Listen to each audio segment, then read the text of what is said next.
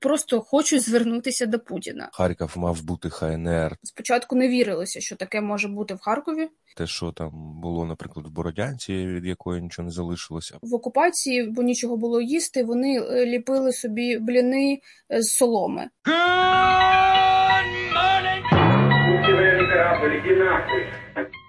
Отже, друзі, привіт! Це десятий випуск нашого подкасту Напалм. І сьогодні ми говоримо з мешканкою Харкова Танією, яка весь цей час була там. І поговоримо про Харків, про те, що відбувалося в місті всі ці дні, і про те, що там зараз. Таню, привіт, дуже дякую тобі, що погодилася з нами поговорити. В мене традиційне питання до всіх гостів. Е, розкажи, будь ласка, про свій день 23 лютого, тобто за добу до того, як почалася війна.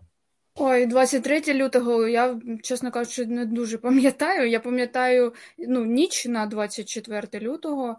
Е, я дивилася засідання ООН. Просто мені було цікаво, що відбувається. Якось я так дивилася, задивилася його, і прямо, прямо в ніч воно все відбувалося. І там виступав е, цей голова ООН Гутеріш і говорив, що треба спинити Путіна. І от приблизно десь за за цей час, за кілька там за півгодини, почалися вибухи, які я чула просто з вікна. І оце от в мене такий е, спогад. Цієї ночі, потім е, я пам'ятаю, як ми бігаємо по квартирі, збираємо якісь речі і біжимо в метро. Тобто, все все от на цьому спогаді і залишилася оця ніч. Що було в метро, коли ви туди прийшли? Я так розумію, що там вже було багато людей. Е, Ну, були вже люди, да. Були люди, йшли, вони постійно йшли. Не так багато, як от, от зараз. Здебільшого це були е, люди, сім'ї з дітьми, з собаками, з котами всі займали е, ці ступенькі сходи на ем, станції. Ми живемо поряд, наша квартира, будинок поряд з станцією метро Студентська, і в принципі там за кілька годин, а це було ну п'ята ранку, виходить десь так п'ятій ранку відкривається метро, і от перша година з моменту відкриття там вже були люди і багатенько людей, і всі лавки були зайняті, і сходи, і і в мене є ці фотографії. І, чесно кажучи, це було дуже моторошно. Ніхто не розумів, що відбувається. Була така ситуація, що е, ну, самі працівники метро теж нічого не розуміли. І потім, коли вже більш-менш стало зрозуміло, що таки почалася війна. Е, вони почали там робити якісь. Якось допомагати людям в метро, відкривати ці фонтанчики, які там ми бачили тільки на якихось відео, коли там навчання відбуваються посередині, якби такі фонтанчики для людей, щоб можна було воду попити. От. Ти пам'ятаєш перший тиждень, бо спочатку в Києві теж була там складна ситуація, і ніхто не розумів, що відбувається, наприклад, на сході або в Харкові. Коли почалися дуже щільні такі обстріли, я так розумію, що ну ви чули вибухи, але так, щоб коли вперше, мабуть, вдарили по центру міста, да, це було таке вже е, на якийсь день. Так, вже просто все все, все сплилося. І я пам'ятаю, що перше це було у нас постраждали будинки на околиці міста. Це вулиця Бучми, там Північна Салтівка, і туди почали потрапляти снаряди. І спочатку не вірилося, що таке може бути в Харкові.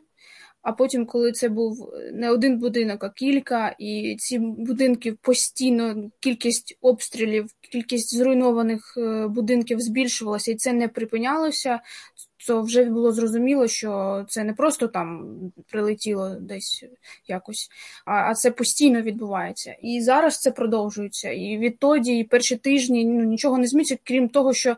От останні дні, е, як нам здається, але це теж така ілюзія. Останні там три дні трошки менше обстрілів, і ми маємо надію і пов'язуємо це з тим, що все-таки Збройні Сили України відтискають від міста е, окупантів і тому менше ми чуємо вибухів. Хоча це знову ж таки може бути ілюзією, бо і вночі, коли ми спимо, е, бахає, і під вечір постійно якісь е, ну, стрільбу чуємо. Тобто, от так от це відбувається. Скажи, яка була в місті, ну була і є, і чи вона погіршувалась, чи покращувалась е, ситуація з, наприклад, е, продуктами, е, ліками, там водою. Тобто я розумію, що під постійними обстрілами ти там не дуже походиш. Наприклад, якщо це Салтівка, то це все якось треба ж було подвозити. І якщо рахувати, що там Ізюм, наприклад, окупований і деякі шляхи перекриті, то що з цим в місті? Ну, от у Харкові, так щоб е, глобально оцінювати гуманітарну ситуацію, то е, серйозних проблем з отриманням продуктів, е, з водою, з електрикою, от прям щоб просто люди не могли нічого отримати, такої ситуації не було жодного дня. Якщо потрібна гуманітарна допомога, її можна отримати. Є дуже велика кількість відділень поштових, як нової пошти, так і Укрпошти, де надають цю допомогу. Да, Там треба стояти в чергах, це може тривати, як да, за, за, за словами людей, по кілька годин. і Це небезпечно, бо це скупчення людей. Але такого, щоб не отримати допомогу, не знати, де взяти їжі, води, такого не було жодного дня у Харкові. Mm. Най такі серйозніші ситуації на північній Салтівці, там просто розбиті будинки, люди там жарять собі їжу на багаттях. Е, таких людей, які залишаються там все ще багато. Хоча є варіанти евакуації, і там міська рада запропоновує там то в метро переїхати, то в інтернати, е, заклади якісь е, підготовлені. Щодо області, е, звісно, у нас гірша ситуація, бо от за останніми даними 24 громади з 56 тимчасово окуповані. І що там відбувається, наскільки там щось. Якось відбувається, ми знаємо тільки відривками. Найскладніша ситуація на Ізюмському напрямку, так само окуповані липці, от в той бік е, кордону з Росією. Там теж ну, взагалі не знаємо, наскільки там щось щось забезпечено. Пропагандистські російські медіа виставляють відео, де там щось підвозять окупанти. Не зрозуміло, наскільки цього хват... вистачає, чи це вистачає одному селу, а навколишнім селам нічого. Ну тобто, ми знаємо історії, наприклад. Конкретні історії, люди з прізвищами, е, які робили собі в окупації, бо нічого було їсти. Вони е, ліпили собі бліни з соломи. Ну тобто їли якісь е, об'їдки, які залишали окупанти, свої ці поштети з написами Армія Росії. Ну тобто, от так от людям виживати доводилося.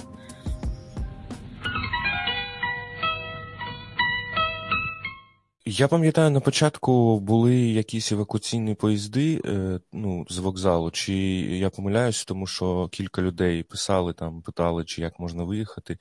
Я так розумію, що влада пропонувала там, типу, виїжджати з міста, чи такого не було. Так, Укрзалізниця от у перші, перший місяць, е, перші тижні е, дуже багато було людей, охочих виїхати. Була така паніка, було скупчення на вокзалі. Просто ці фотографії, якщо подивитися, це теж моторошна така така історія. Е, всі були в паніці, і перші ну, тривалий час були постійно щодня евакуаційні поїзди. Е, люди чекали годинами, щоб на нього потрапити, і і не тільки годинами, і можна було добу просидіти. Е, зараз, е, наскільки я знаю, евакуаційні поїзди призначаються час від часу. Укрзалізниця це все публікує, але зараз налагоджені просто просто поїзди, да? регулярні поїзди, і можна виїхати. Немає проблеми з виїздом залізницею. Тобто є можливість виїхати, але вже наскільки я зрозуміла, що вже не евакуаційними потягами. Евакуаційні потяги призначаються час від часу. Це не на постійній основі. Водночас є такі е, автобусні волонтерські можливості, можна виїхати автобусом. Досі існують ці волонтерські організації, які своїм, своїми силами вивозять з Харкова, і це працює, люди їздять. Я так думаю, знаєш, е, що всі, хто хотів, ну не в плані хотів і міг там. Мені да. здається, що залишилися люди, які вирішили, що вони будуть залишатися, і тому зараз типу, вони і в Харкові. Скажи, а ну це таке може дурне запитання, чи хтось повертався? Ну, може, тобі відомо, може хто виїхав в перші дні і потім повернувся? Так, да, ми такі історії теж, е, е, як журналісти, висвітлювали. Наприклад, була дівчина, вона приїхала, мабуть, з. Е, мабуть, за три тижні або за дві, за, за два тижні просто були потяги, які з яких виходили люди, повертаючись з Польщі з-за кордону. І вони пояснювали, що якби їх мотивація, що тут залишаються або їхні рідні, або хтось, хто воює, е, їхні родичі, да, хто хто тут обороняє місто, і вони не можуть так весь час перебувати десь за кордоном, або просто люди, які вже ну, відчувають свій зв'язок з Харковом і повертаються, хоча небезпека залишається. Щодня у нас обстріли, щодня гинуть люди. Напередодні, наприклад, просто скажу. Е, що якщо це відбувається не в будинку, якщо снаряд прилітає не в будинок, то він прилітає в машину. Наприклад, двоє людей вчора згоріли заживо просто на проспекті в селищі Жуковського. Ем, їхала легкова машина, і в неї потрапив снаряд, вона згоріла. І от такі історії щодня відбуваються з загибелю людей. Слухай, а щодо завалів, наприклад, у нас в області тут був це цілий такий десант, знаєш, з людей, які поїхали розбирати те, що там було, наприклад, в Бородянці, від якої нічого не залишилось, або Ірпень. Десь за тиждень там все розібрали. Я розумію, що ситуація трохи інша, тому що там зараз нема обстрілів. Але як в Харкові з завалами, як їх розбирають, хто це робить, окрім комунальників там? Взагалі це роблять у нас е, завали, розбирають рятувальники. І ем, те, що я знаю, от е, перші тижні точно зараз е, не знаю, чи поїхали ці підрозділи на посилення харківським рятувальників, рятувальникам направили рятувальників з сусідніх областей. Здається, Полтавська, Сумська області, вони допомагали розбирати ці завали. Не всі завали розібрані на цей час, бо дуже багато будинків в такому стані. За даними міськради на вчора, на останні дні це понад 1900 будинків, житлових, тільки житлових, просто зруйновані або напівзруйновані, пошкоджені розбирати завали, от щоб це була ініціатива людей, е, там якісь да, волонтерські організації. Я такого не знаю, але я знаю, що є е, ініціатива ДСНС підключатися, допомагати рятувальникам. Можливо, такі випадки і є, але в умовах е, постійних обстрілів не впевнена, що рятувальники да, допускають цивільних до розбору завалів. Це питання мені невідоме. Давай тепер до такого питання стереотипного. Ну, якщо ти пам'ятаєш, що були такі думки про те, що там Харків мав бути ХНР там в 2014 році. Ну, це, ти ти все це пам'ятаєш, всі ці мітинги, і, і прапор, і все інше, потім як це все знімали. Які настрої, чи змін, чи змінилися настрої людей в Харкові після початку цієї війни? З того, що ми е, бачимо, я особисто бачу, то так. Люди, які або говорили про те, що ми як сусіди, і в лапках братські народи, після того, як в їх е, будинок потрапляє снаряд, або просто вони бачать цю агресію ну, просто наживо, е, ну, тобто ніяких е, розмов про братські народи, про Росію як доброго сусіда ну, не йдеться. Ми постійно, коли е, колеги, от які в полі працюють е, з редакції, постійно зустрічають людей, жінок різних різного віку, чоловіків, які кажуть, просто хочуть звернутися до Путіна. Вони постійно звертаються напряму. От там це для них можливість сказати, що ти твориш, що ти робиш. Це все ну часто супроводжується нецензурною лайкою, бо інших слів просто немає. Коли ти стоїш на руїнах е, своєї квартири, в яку ти вклав все, де ти жив, і в тебе просто нічого не залишилося. Просто напередодні знову дідусь, який е, прийшов до будинку, і ну, в нього чотири поверхи над ним вони склалися в його квартиру після обстрілу. От просто всі чотири поверхи в його квартиру впали. У нього не залишилося жодного там ні ні, ні посуду, ні, ні нічого. Він сидить е, на лавці біля під'їзду, який. Просто сплюснувся, і в нього нічого не залишилося. І е, які тут слова можуть бути до Росії? Просто ну, ні, ніхто симпатії ніхто не не висловлює. Але е, якщо вірити даним прокуратури, СБУ, постійно затримуються люди, які типу коригувальники або там ще хтось. Да, наводчики, коригувальники, або щось пишуть в соцмережах досі.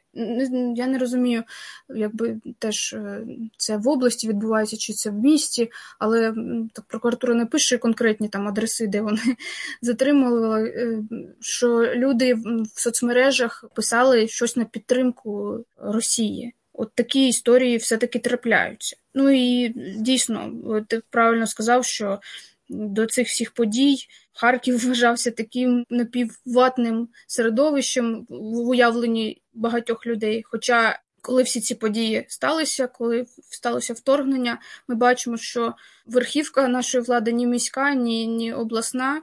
Якби хтось там не прогнозував, ніхто з них не здав місто. І це викликало дійсно хвилю таких патріотичних висловів на адресу влади. Бо можна було б е, чекати будь-чого від міської влади особливо. Ти ж ти ж пам'ятаєш і Терехова, і все інше, і все, що він казав там, коли ми бачились рік тому і робили з ним інтерв'ю. Він там нам розповідав про те, що от раніше в нас був в Белгороді аеропорт, і ми туди їздили, і було так круто і Росія це круто, і всі дуже переживали, що ну, якби Терехов такий ще чувак був. А цікаво, а що Міша там робить? Добкін. Да. Е, Ну, Ми знаємо про те, що він живе там, де і живе, тобто в лісопарку. Це е, зона найближче до п'яти хаток. Це одна з зон, яка постійно обстрілюється. І вже угу. до нього у подвір'я прилітали снаряди градів і це можна побачити у нього в інстаграмі. І його риторика е, дійсно змінилася. Він висловив публічну підтримку через свої соцмережі Володимиру Зеленському, чого від нього не очікували, бо він такий час від часу критикує конкретно дію зеленої команди. Е, тут він просто підтримав, і там навіть щось е, не буду згадувати, але скажу щось там Шарій щось е, написав таке недобре на нього, і він на це відреагував. Тобто Добкін спочатку навіть. Щось писав, що чи в тероборону піде. Ні, він щось там збирався волонтерити, щось збирався, але не знаю, да. чим ця історія закінчилась. Останні пости він е, хоче обміняти свій Харлей мотоцикл ага. на машину для ЗСУ. Тобто, от так, така ситуація. Тобто він висловлює теж підтримку Збройним силам. Але дивно, чого він не поїхав, там, знаєш, ну, тому що в нього ж тут купа квартир в Києві була, ще щось там таке. Ну, от е, ми бачимо, як війна змінює взагалі просто тих, від кого нічого не очікуєш. І... Да, така Окей. історія. В нас у всіх змінилися умови роботи.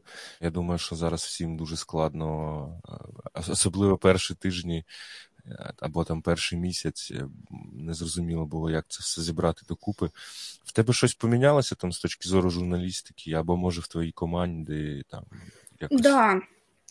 Щодо роботи, ну так, якщо взяти мене особисто, то я майже щодня сплю в підвалі і працюю звідти. В мене мої обов'язки входить digital Суспільного Харків. Це там у нас є Телеграм, Ютуб, Інстаграм, всі ці, всі ці штуки, стрічка на сайті.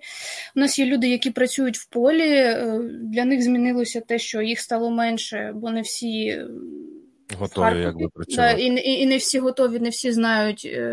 Якби, такі особливості роботи да, в воєнних діях. І так історично склалося, що е, зараз спочатку вторгнення на всі ці горячі точки або звільнені села, де можуть бути ще заміновані території, виїздить наш шеф-редактор Слава Мавричев, а інших ну, якби працюють і в місті теж.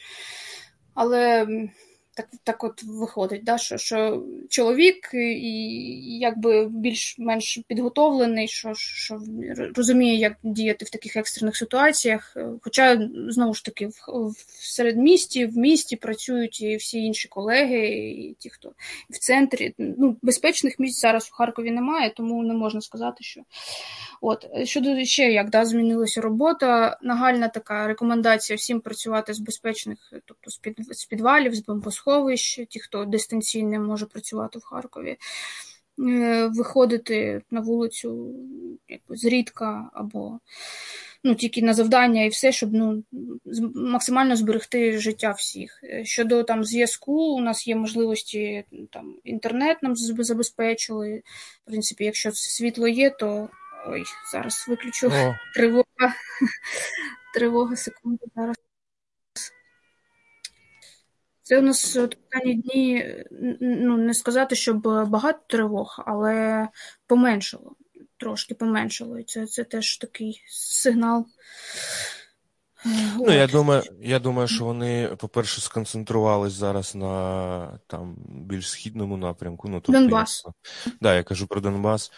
Е, по-друге, те, що ти казала, можливо, там посунули трошки від тих е, місць, де вони там щільно обстрілювали градами, бо вони ж майже впритул стояли. То зараз mm-hmm. трошки я думаю, ну. Ось, але да, я думаю, що е, звук тривоги треба на щось поміняти, тому що просто коли ти чути це вже неможливо, знаєш. Може тут жартували, може, типу, пісню бумбокса замість цього вирубати, або я не знаю, ще щось. Ну просто це вже особливо в мене на районі там е, динаміків е, штуки 4 прямо навпроти вікна. І коли ти це чуєш, знаєш таке. Навіть якщо ти розумієш раціонально, що, ну, скоріш за все, це просто попередження, то то якби фізично ти хочеш спрятатись кудись під кровать і не вилазити звідти. Ну, я не знаю, да, в Києві, можливо, вже більш лояльно ставляться да, до тривоги. Але от у Харкові просто це така зараз ілюзія, знову ж таки. Е, І ти кажеш, що у тебе чутно да, на вулиці динаміки, а у нас да. не всюди чутно, не всюди чутно, і не всі люди да, теж реагують, але багато людей стали зволікати з тривогою, але цього робити не можна. І пару днів тому людина теж ми стали, можна сказати, свідками. Журналісти приїхали пізніше, але людина йшла і навіть не. Е, як би сказати, наперед не думала, що де їй сховатися. І просто посеред дороги загинула, хоча, в принципі, можна було там пробігти і все таке. Але ну, ця мить і все, і людина загинула. Тобто нам потрібно постійно пам'ятати про те, що гуляти не можна, і все таке. От. Але я бачив якісь відео, де в центрі міста висаджували квіти. Так, да, я про це хочу теж сказати, бо е, це у нас така якби метаморф, метаморфоза міста. Попри обстріли, комунальники працюють е, як несамовиті люди. І коли для всіх існує така от категорична рекомендація не перебувати на вулицях, ми бачимо, як висаджують квіти і постійно працюють комунальні робочі на всіх ділянках, яких тільки можна. З одного боку, ми маємо маємо бачити дійсно, що життя триває і не унивати, але ж з іншого, е, от е, під час такого прибирання одного разу в парку Горького отримав поранення озеленювач. Тобто людина отримала поранення. Слава Богу, що з ним все окей, його виписали з лікарні, і там було легке поранення, але там писали те, що там поруч з серцем прийшла ця, цей уламок, і теж нічого такого доброго в цьому немає. Але у мене є багато питань до міської влади з цього приводу. Щодо такої несамовитої роботи комунальних робочих, і ну, ти знаєш, я тобі я тобі повинен сказати, що, наприклад, в Луганську в 2014 році, коли ну, почалася війна, там перша, то були обстріли міста, і при цьому міський голова тоді ще, е, який, типу, Кравченка Сергій, який був, ну як тобі сказати, було таке двовладдя, був він і і була там вже типу ЛНР, і він виганяв комунальників саджати пітунні. То мені здається, що це типу наша регіональна забава, знаєш, під обстрілами. Так, але для для тебе очистки совісті е, треба зазначити, що багато дійсно людей комунальних робочих вони не з під палки це роблять. Це їхнє mm-hmm. почуття, і вони просто ну це правда. Ми маємо поставити їм пам'ятник після всього, що вони роблять. Це важливо е, відзначити, що дійсно багато людей серед комунальних робочих не роблять це з під палки. Це видно з їх е, слів, коли ми спілкуємося. Вони самі виходять, і хочуть показати, що місто живе і місто працює, і, місто ми відновимо. Але велике питання до міської влади: наскільки вони бережуть цих робочих, е, чи можна. В деяких, хоча б районах, е, відкласти ці роботи і не всіх, якби не всіх допускати до цих робіт. От це питання. Можеш описати, будь ласка, як виглядає твій типовий день? Типовий день. Е, Я вилажу з підвалу і починаю приймати весь контент, да, все, що нароблять наші колеги, і все це маємо виставити в Телеграмі. в общем, А я чого я, да. чогось я, я чогось подумав, що ви працюєте теж типу в сховищі в якомусь чи ні. Це саме я, да, якщо про себе, я е, в приватному будинку знаходжусь е, вдома, і в нас є підвал. І коли якби обстрілів немає, то можна працювати якби з дому, да, не, не вилазити, точніше, вилезти е, зі сховища. От, і, і так працювати. Значить, колеги, ті, хто працюють в полі, теж працюють або вони, е, наприклад, якщо брати нашого шеф-редактора, то він постійно теж перебуває у сховищі, теж у себе вдома. Е, інші колеги, які виїхали, вони працюють дистанційно. Е, є люди, які теж в Харкові теж зі сховища або частково да, вдома, в квартирах. Е, щодо свого робочого дня, е, ну він так да, складається з того, що ми приймаємо все, що що зробимо, і обробляємо на сайт, виставляємо, монтуємо, є монтажери, є ті, хто там відповідальні за соцмережі. От, от так це все працює. А якщо казати про там не робочий день, а про побут якийсь, в тебе зараз є вихідні? Я розумію, що це дурне запитання, бо в нас немає. Але може в тебе є якісь там. Ну, е, по-перше, що було. Що було перший місяць в Києві, тут спочатку все позакривалось. Ти міг сходити в магазин, але він там працював, знаєш, там до шостої, або до п'ятої, або до четвертої, або ще з дикою. І з полиць спочатку позникали всі е, продукти, які були ну, скажімо так, більш дешевими, тому що їх розгрібали пенсіонери. І знаєш, було дуже дивно, коли, наприклад, в магазинах залишились там купа ікри або лососятини якоїсь, які не брав ніхто. Це все було завалено просто. І, е, Я ж правильно розумію, що, наприклад, кав'ярні там або щось таке не, не працює зараз. Це повідкривалося. От у нас такого нічого немає. Е, в центрі відкривається поступово бізнес, і навіть у нас є там одна піцерія, наскільки я знаю, е, яка доставку забезпечує.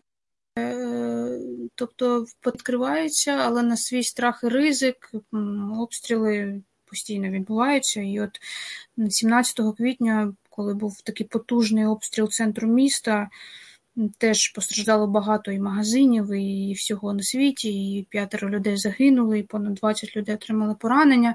Тобто, все це таке на свій страх і ризик. Хоча дійсно люди е, намагаються відкривати і собі копійку заробити, і просто да, створити такий, таку атмосферу, що все налагодиться. Ну так, да, я думаю, що. Е... У нас, знаєш, перше, що відкрилося поруч з нами, це була шаурма. І мені здається, що люди стільки в житті не фоткалися з шаурмою, коли вона відкрилася. Тому що... Да, да, я теж знаю, у нас на Пушкінській є шаурма, кажуть. кажуть. Тому що, знаєш, це таке було е, щось з іншого життя. Там. Угу. Якісь якісь речі, про які ти вже забув. Я просто е, багато говоримо про сам Харків, але от про область ми дуже багато чого не знаємо. І дуже багато таких пробілів з цих територій, які тимчасово окуповані. І там, от я, наприклад, підписалася на всі можливі чати, які є, хоча там і зв'язку немає, але люди якось там видираються на дахи, на якісь виходять на пагорби і ловлять е, там зв'язок, інтернет, намагаються передати щось е, своїм рідним або просто написати в мережі. І от я просто коли в Харкові більш-менш все є, і і більш-менш спокійно від час від часу, коли бачу ці там як люди намагаються щось дізнатися про своїх рідних, про яких взагалі вже місяць нічого не знати. От Про це теж потрібно говорити. І я не знаю, ці вакууми інформації це, це найбільш зараз болісно про те, що.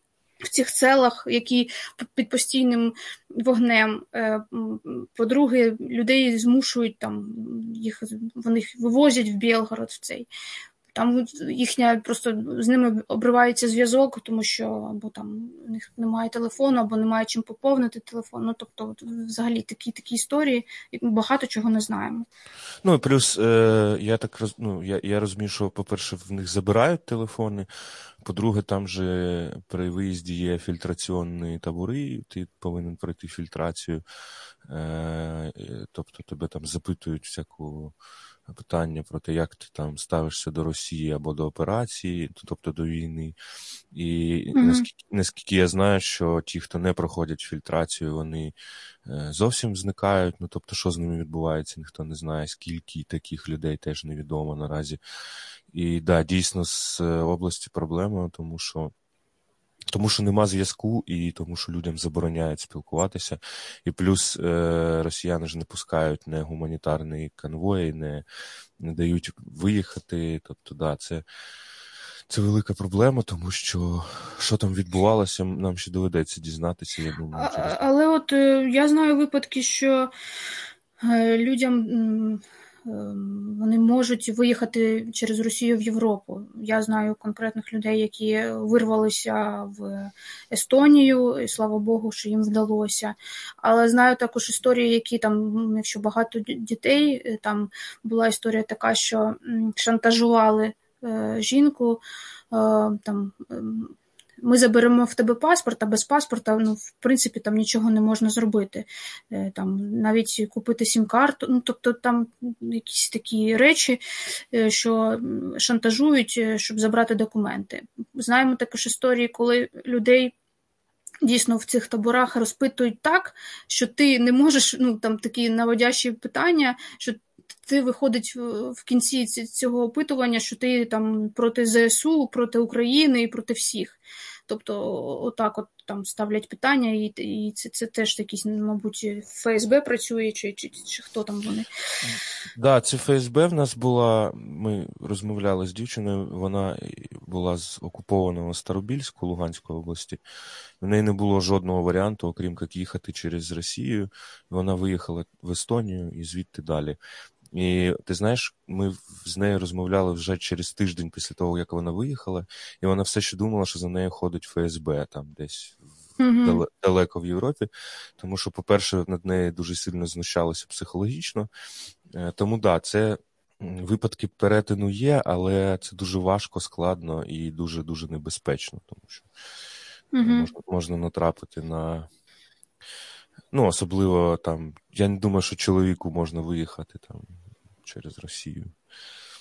Да, це теж такі там є історії, коли от виїхала мати з дітьми, а чоловіка залишили на цій території, і ця мати чомусь вирішує не їхати за кордон ну, на нормальну територію, залишатися в Росії, щоб чекати чоловіка. А за цей час там з нею невідомо, що відбувається, і грошей немає. Ну тобто можна потрапити в такі дійсно дуже складні ситуації. Скажи, а в тебе була якась е, думка поїхати, може, в якийсь час? Так, да, от ці думки е, час від часу приходять, особливо вони пов'язані з тим, коли падають снаряди все ближче і ближче. І от е, з позавчора на вчора за вулицю від мене впали вже гради. От просто за вулицю. Це можна пішки пройти це хвилину дві хвилини пройти. І там пошкоджений дім. І на проспекті, який поряд з моїм будинком, теж пожежі, стирчать снаряди по, по проспекту, по вулиці. І дійсно, іноді думаєш про це. Е, зараз поки ще залишаємося тут. Але я думаю, що якщо от ця тиша, яка от зараз да, всі три дні встановилася, якщо вона буде е, постійною, що можна буде залишатися, а якщо ні, і якщо дійсно вже війна прийде і на наш, наше селище, то я думаю, що тут небезпечно і треба буде їхати. Щонайменше в центр міста, але і взагалі з міста. Ну, ти знаєш, я просто я думаю, що все ж таки у кожної людини свій е, якби запас міцності Угу. Нервів, тому якщо ти там всі ці дні була і все це бачила, то е, ну, неможливо так жити постійно, тому в цьому нічого такого Угу. немає. Наприклад, знаєш, Да. виїхати і видихнути хоча б на тиждень, просто ну, типу, заспокоїтися, це абсолютно нормальна історія. Да, і оце т- т- т- така проблема для багатьох людей постає, що вони от якби прив'язані до свого майна або там до своїх родичів, але зараз навіть і родичів, які не ходять, які е, да, проблеми з інвалідністю, тобто люди з інвалідністю, якщо є якісь проблеми, там або коти, 5 кішок, там 10 собак. То це все реально з волонтерською допомогою виїхати, довезуть і посадять і на потяг. Тобто люди вважають, що їм ніхто не допоможе, а як же я буду і без там когось. Тобто все це реально. Вони кажуть, ми їдемо в нікуди, ми там нікому не потрібні, але Да, а потім ми бачимо, як на Івано-Франківщині просто там за ними бігають і, і там і 10 банок е, меду, і що тільки не дають.